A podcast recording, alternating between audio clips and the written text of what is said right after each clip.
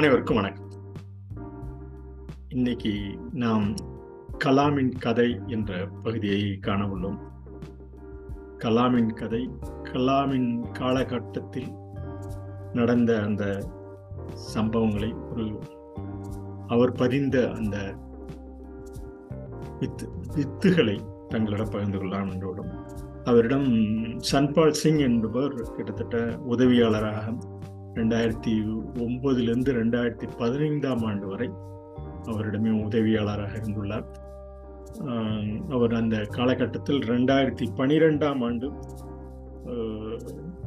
கிழக்கு உத்தரப்பிரதேஷ் சரண் சான்பூர் என்ற ஊருக்கு செல்ல உத்தேசித்துள்ளார்.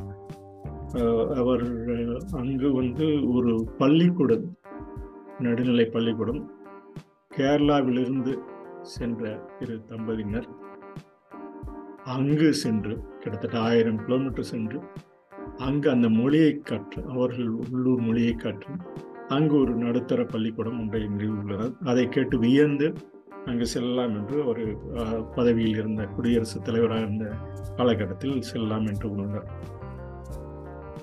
இது அவர்களுடைய சேவை அவருக்கு மிகவும் பிடித்திருந்தது. அதனால் அவர் அந்த பள்ளிக்கூடத்துக்கு செல்லலாம் என்று அவரோட உதவியாளர் சன்பால் சிங் பொருளின் அழைத்து கொண்டு செல்கிறார். அவர் இந்த அந்த பகுதி மிகவும் வறண்ட பகுதி. கிட்டத்தட்ட அலகாபாத்திலிருந்து நூற்றி இருபது கிலோமீட்டர். அலகாபாத்துக்கு செல்ல வேண்டும். விமானத்தில் பயணம் செல்ல உத்தேசித்து அந்த விமான செலவை பெரும்பாலும் அவர் தனி விமானம் அதிக செலவாகும் என்று பயணிகள் அனைவு அனைத்து பயணிகளும் செல்லக்கூடிய அந்த விமானத்திலே பயணம் செய்கிறார். அவரிடம் உதவியாளரும் செல்கிறார். இந்த உதவியாளர் இந்த அங்கு கிட்டத்தட்ட திரும்பி வரும்போது கே வாரணாசி வழியாக வந்து வரலாம் என்ற அந்த அலகாபாத்தில் உள்ள அந்த அந்த சுற்றுலா மாளிகை அலகாபாத்தில் உள்ள சுற்றுலா மாளிகை செல்கிறார். அவர் எப்பொழுதும் செல்லும் போது பக்கத்தில் பெருமான் சன்பால் சரிங்கை அருகில் வைத்துக் கொள்வார் அவருக்கு உறுதுணையாக தனி பாதுகாப்பு உதவியாளர் ஒருவர் முன்னாடி முன் காரில் முன் சென்றிருக்கிறார். அந்த செல்லும் போது அவரிடம் அந்த ஊர் பற்றி தங்களுக்கு தெரியுமா என்று அலகாபாத் அந்த ஊர் நிலவை எப்படி உள்ளது என்று கேட்டலாம். இங்கு அனைவரும் குண்டர்கள் தான் என்று அவர் பயந்துள்ளார். இங்கே எல்லாரும் கிட்டத்தட்ட குண்டர்கள் தான் என்று ஒரு எதிர்மறை சிந்தனை பயந்துள்ளார் சன்பால் சிங்கும் அவரிடம் கேட்டார் இங்கு நேரு நேரு போன்றவர்கள்லாம் இங்கே இருந்திருக்கிறார்கள். நேரு இந்திரா காந்தி போன்றவர்கள்லாம் இங்கே இருந்திருக்கிறார்கள் என்று கூறும்போது அதெல்லாம் அந்த காலங்க இந்த காலத்தில் அதெல்லாம் இல்லை அப்படின்ட்டு அறியணும் இந்த கேட்டோடனே கலாம் வந்து சிரிச்சுக்கொண்டே இவருடைய இவரை அமைதிப்படுத்திவிட்டு அங்கிருந்து பயணப்படுகின்றன.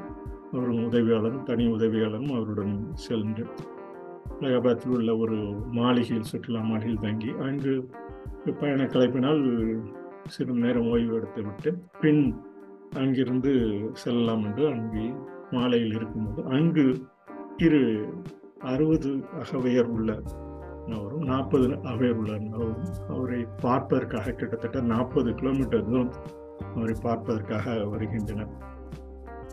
வெளியில் பேச்சு சத்தம் கேட்குது. அது காவலாளரிடம் அவர் சென்பால் சிங் என்ன என்று கேட்கும்போது அவர்கள் இருவரும் அந்த செய்தியை கூறுகின்றனர். இந்த அறுபது வயது மதிக்கத்தக்கவர் கிட்டத்தட்ட அவர் ரயில்வேயில் பணிபுரிவர் என்று பகிர்ந்துள்ளார் அந்த பெறுகிறார் சன்பால் சிங் அவர். நாற்பது வயதுடைய அவருடைய மகனாக இருக்கக்கூடும் மகன் என்று பதிந்து அவர்கள் இருவரும் இந்த காவலாளரிடம் வாக்குவாதம் செய்கின்றனர். உள்ளே செல்ல வேண்டும் அவரை பார்க்க வேண்டும். கிட்டத்தட்ட நாற்பது கிலோமீட்டர் தூரம் வந்துள்ளோம். அதனால் அவரை பார்க்க வேண்டும் என்று கூறுகின்றனர். அவர் சன்பால் சிங் அவரிடம் சென்று என்ன என்று விசாரிக்கிறார். விசாரித்ததில் சரி அவர் ஒரு ரயில்வேயில் உள்ள வேலை செய்வார் என்றும் அவருடன் கலாம் சாய் குடியரசு சார் பார்க்க வேண்டும் குடியரசுத் தலைவரை பார்க்க வேண்டும் என்று அனுமதி கேட்டு குடியரசுத் தலைவரும் பார்க்க காண உள்ளே செல்கின்றனர்.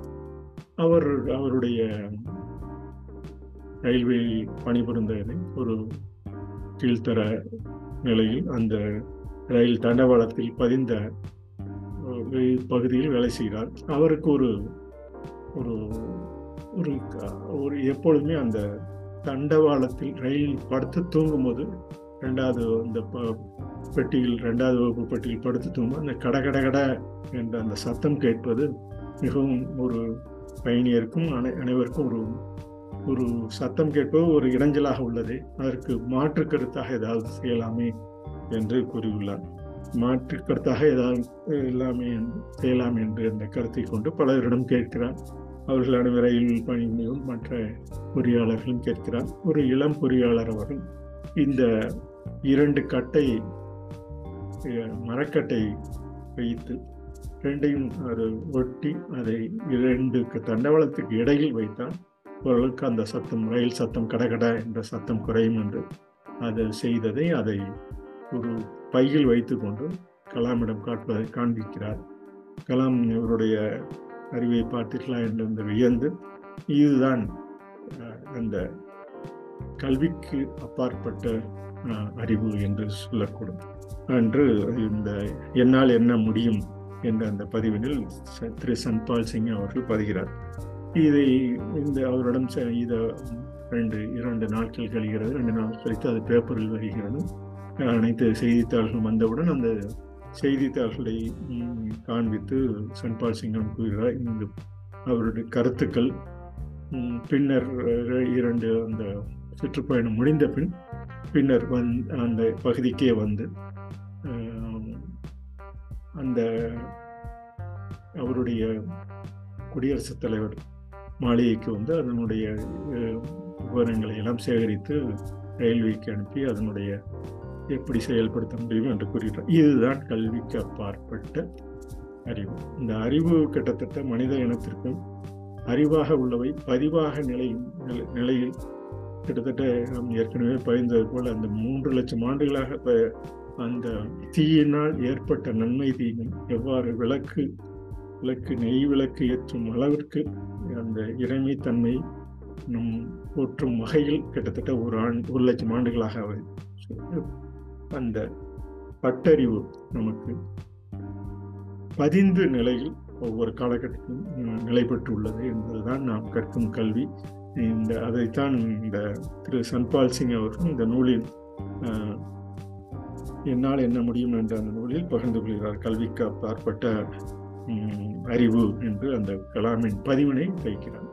கலாமிடம் இருக்கும் பண்புகள் போன்று அனைவரிடமும் இருப்பது ஒரு சால சிறந்தது என்ற கருத்தில் கொண்ட கதையை கொண்டு இந்த பதிவின் கலாமின் கதையை பதிவு செய்யணும் அந்த பகுதியிலேயே அடுத்த ஒரு சில நாள் கழிச்சு அந்த இந்த கதை அவரிடம் திரு சன்பால் சிங் அவரிடம் அதே அந்த கல்விக்கு அப்பாற்பட்ட அறிவு எவ்வாறு ஆஹ், இருக்கிறது இந்த அறிவுத்தன்மை இதற்காக ஒரு அவர் ஒரு கதையை சொல்கிறார்.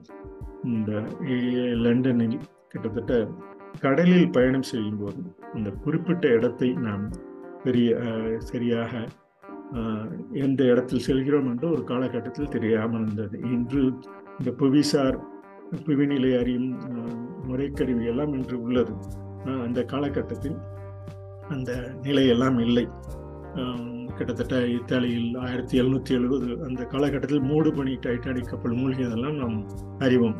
அதனை அதை கருத்தில் கொண்டு கிட்டத்தட்ட பிரிட்டனில் உள்ள அரச இந்த கடல் கப்பல் செலுத்தல் கண்காணிப்பு நிலையம் ஒன்றை நிறுவி கப்பல் ஓடும் இடம் எந்த இடம் என்பதை அறிவதற்காக அனைவரிடம் அந்த யார் இதற்கு சரியான அந்த பதிலை தருகின்றனரோ அவர்களுக்கு இருபதாயிரம் பவுண்ட் கிட்டத்தட்ட மூணு மில்லியன் பிரிட்டிஷ் அரசு தரும் என்று தருக தரும் என்று அந்த விருதுகளை அறிவித்துள்ளார்.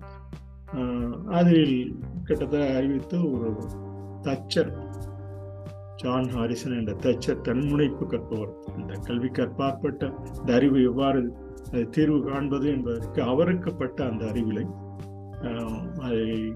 இந்த இந்த நீள் கோடும் அகலக்கோடும் புவியில் உள்ள அகலக்கோடும் எவ்வாறு இந்த சிக்கலை தீர்க்க முடியும் என்று அவர் ஒரு அந்த புவிநிலை அறிவும் க- அவர்- அவர் ஒரு அந்த பதிவினை மேற்கொள்கிறார். ஒரு சாதாரண ஒரு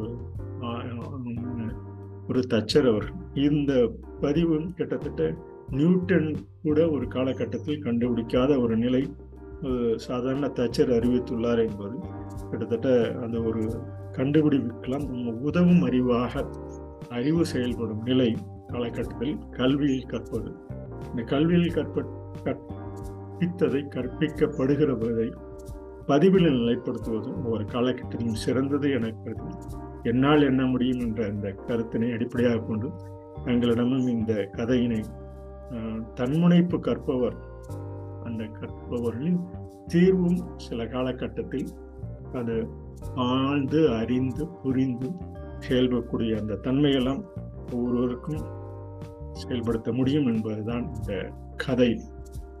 கற்பனையில் தைத்த கதாபாத்திரத்தில் தைத்த பல்வேறு கணக்கான இறைமை இயற்கை கொண்ட நமது அறிவு ஆற்றல் மற்ற உயிர்களை காட்டிலும் கடந்த ஒரு மூன்று லட்சம் ஆண்டுகளாக தொடர்ந்து இந்த புவியில் பல்வேறு நிலைகளில் ஏற்பட்ட இந்த புவியில் நானூற்றம்பது கோடி ஆண்டுகள் தொடர்ந்து இந்த நிலைப்பட்ட அந்த புவியில் நாம் இருக்கிற கடைசி அந்த மூன்று லட்சம் ஆண்டுகள் தான் நாம் உயிரோடு இருந்திருக்கிறோம். இவையெல்லாம் நாம் பட்டறிவிற்கு தெரியப்பட வேண்டும் என்ற கருத்தினை அடிப்படையாக்கணும் செயல்மன்றபடி கலாமின் கதையும் என்னால் என்ன முடியும் என்ற அவருடைய கருத்தை திரு சன்பால் சாமி உதவியாளராக இருந்த கருத்தை தங்களிடம் பகிர்ந்து கொள்வதில் இதுதான் விஞ்ஞான வளர்ச்சி வாழ்வில் வளர்ச்சி இந்த விஞ்ஞான அறிவு என்பதும் இந்த பட்டறிவு என்பதும் இறைமை இயற்கையை புரிந்து கொள்ளக்கூடிய உண்டான ஒரு சிறு முயற்சி தான் ஒவ்வொரு காலகட்டத்திலும். நம்ம அறிந்து கொள்ளக்கூடிய ஒரு சிறு முயற்சி. அந்த முயற்சி என்னால் என்ன முடியும் என்ற இந்த கதையின் மூலம் பகிர்ந்து கொள்வதில் மிக்க மகிழ்ச்சி அடைகிறேன். நன்றி வணக்கம்.